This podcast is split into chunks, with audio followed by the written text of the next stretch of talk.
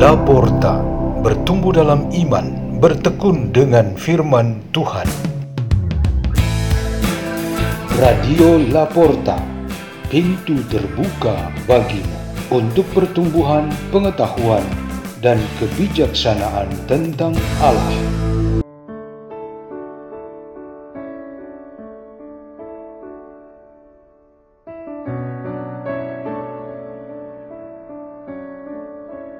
Bacaan dan Renungan Sabda Tuhan Hari Sabtu Pekan ke-17 Masa Biasa 5 Agustus 2023 Dibawakan oleh Cecilia Liando dari Paroki Maria Kusuma Karmel, Kuskupan Agung Jakarta, Indonesia.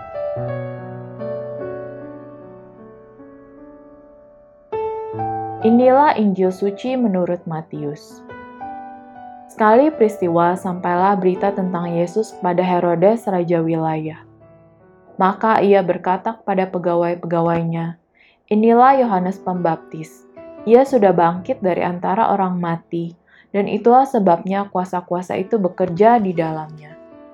Sebab memang Herodes telah menyuruh menangkap Yohanes, membelenggu dan memenjarakannya berhubung dengan peristiwa Herodias istri Filipus saudaranya. Sebab Yohanes pernah menegur Herodes, "Tidak halal engkau mengambil Herodias." Herodes ingin membunuhnya, tapi ia takut pada orang banyak yang memandang Yohanes sebagai nabi. Tetapi pada hari ulang tahun Herodes, menarilah putri Herodias di tengah-tengah mereka dan menyenangkan hati Herodes sehingga Herodes bersumpah akan memberikan padanya apa saja yang dimintanya. Maka setelah dihasut oleh ibunya, putri itu berkata, Berikanlah padaku di sini kepala Yohanes Pembaptis di sebuah talam. Lalu sedihlah hati raja. Tetapi karena sumpahnya dan karena tamu-tamunya, diperintahkannya juga untuk memberikannya. Disuruhnya memenggal kepala Yohanes di penjara dan membawanya di sebuah talam. Lalu diberikan kepada putri Herodias, dan putri Herodias membawanya kepada ibunya. Kemudian datanglah murid-murid Yohanes Pembaptis mengambil jenazah itu dan menguburkannya. Lalu pergilah mereka memberitahu Yesus. Demikianlah sabda Tuhan.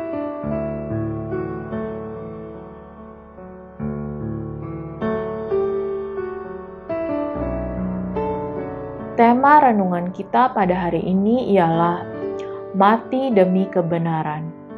Hari ini di dalam gereja diadakan perayaan kenangan akan pendirian dan penetapan Basilika Santa Maria Agung di Roma. Basilika ini sebagai satu dari empat basilika terpenting di kota Roma. Pada tahun 431, konsili di Efesus menegaskan Maria sebagai Bunda Allah Menyusul, Paus Kalistus ketiga memerintahkan pendirian basilika itu sebagai tanda syukur dan hormat gereja kepada Bunda Maria. Bunda Maria melahirkan, membesarkan, dan menyaksikan sendiri putranya Yesus Kristus dihukum mati, lalu menidurkan jenazah Yesus di pangkuannya, atau La Pieta dari Michelangelo. Maria menyaksikan langsung anak domba Allah yang dikorbankan karena mempertahankan kebenaran dari pihak-pihak yang anti kebenaran. Keponakan Maria, Yohanes Pembaptis, juga rela untuk dibunuh oleh penguasa jahat demi kebenaran. Menyusul Yesus dan Yohanes Pembaptis, ialah banyak pria dan wanita sepanjang zaman telah rela mengorbankan nyawanya karena mempertahankan kebenaran yang berasal dari Tuhan. Para pahlawan, apa pun agamanya, adalah mereka yang mati demi kebenaran. Lalu pertanyaannya, apakah kebenaran itu harus dibayar dengan kematian? Jawaban paling pertama ialah bahwa pihak yang melawan kebenaran seperti orang jahat, pembohong, pengkhianat, dan sebagainya berpotensi sangat kuat di dunia ini. Yang tujuannya ialah menghilangkan kebenaran dan segala yang baik. Salah satu targetnya yang utama ialah membinasakan orang-orang yang berjuang dalam kebenaran, yang mempertahankan kebenaran, dan yang menghidupi kebenaran. Jawaban lain, jika memang tidak ada penentang berpotensi kuat, bahkan pihak yang melawan kebenaran itu sangat lemah.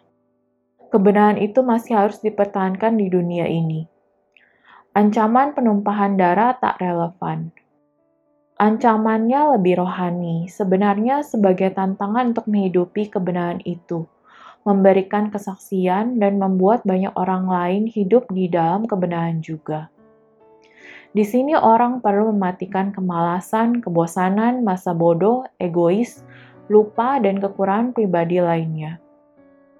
Kebenaran itu pada prinsipnya ialah sesuai kenyataan atau fakta, maka ia berlawanan dengan bukan nyata atau bukan fakta. Kebenaran juga sesuai aturan, norma, dan moral, maka berlawanan dengan pelanggaran aturan. Kebenaran itu ialah melakukan kehendak dan perintah Allah, maka berlawanan dengan kehendak bukan dari Tuhan. Jadi, marilah kita pertahankan kebenaran kita, bahkan sampai mati demi kebenaran itu. Marilah kita berdoa. Dalam nama Bapa dan Putra dan Roh Kudus. Amin. Tuhan yang Maha Kuasa, kami bersyukur atas Bunda Maria yang setia mendampingi dan mendoakan kami. Semoga usaha-usaha kami untuk mempertahankan kebenaran dan menyaksikan itu kepada setiap orang di sekitar kami dapat selalu berkenan kepadamu. Salam Maria, penuh rahmat Tuhan sertamu.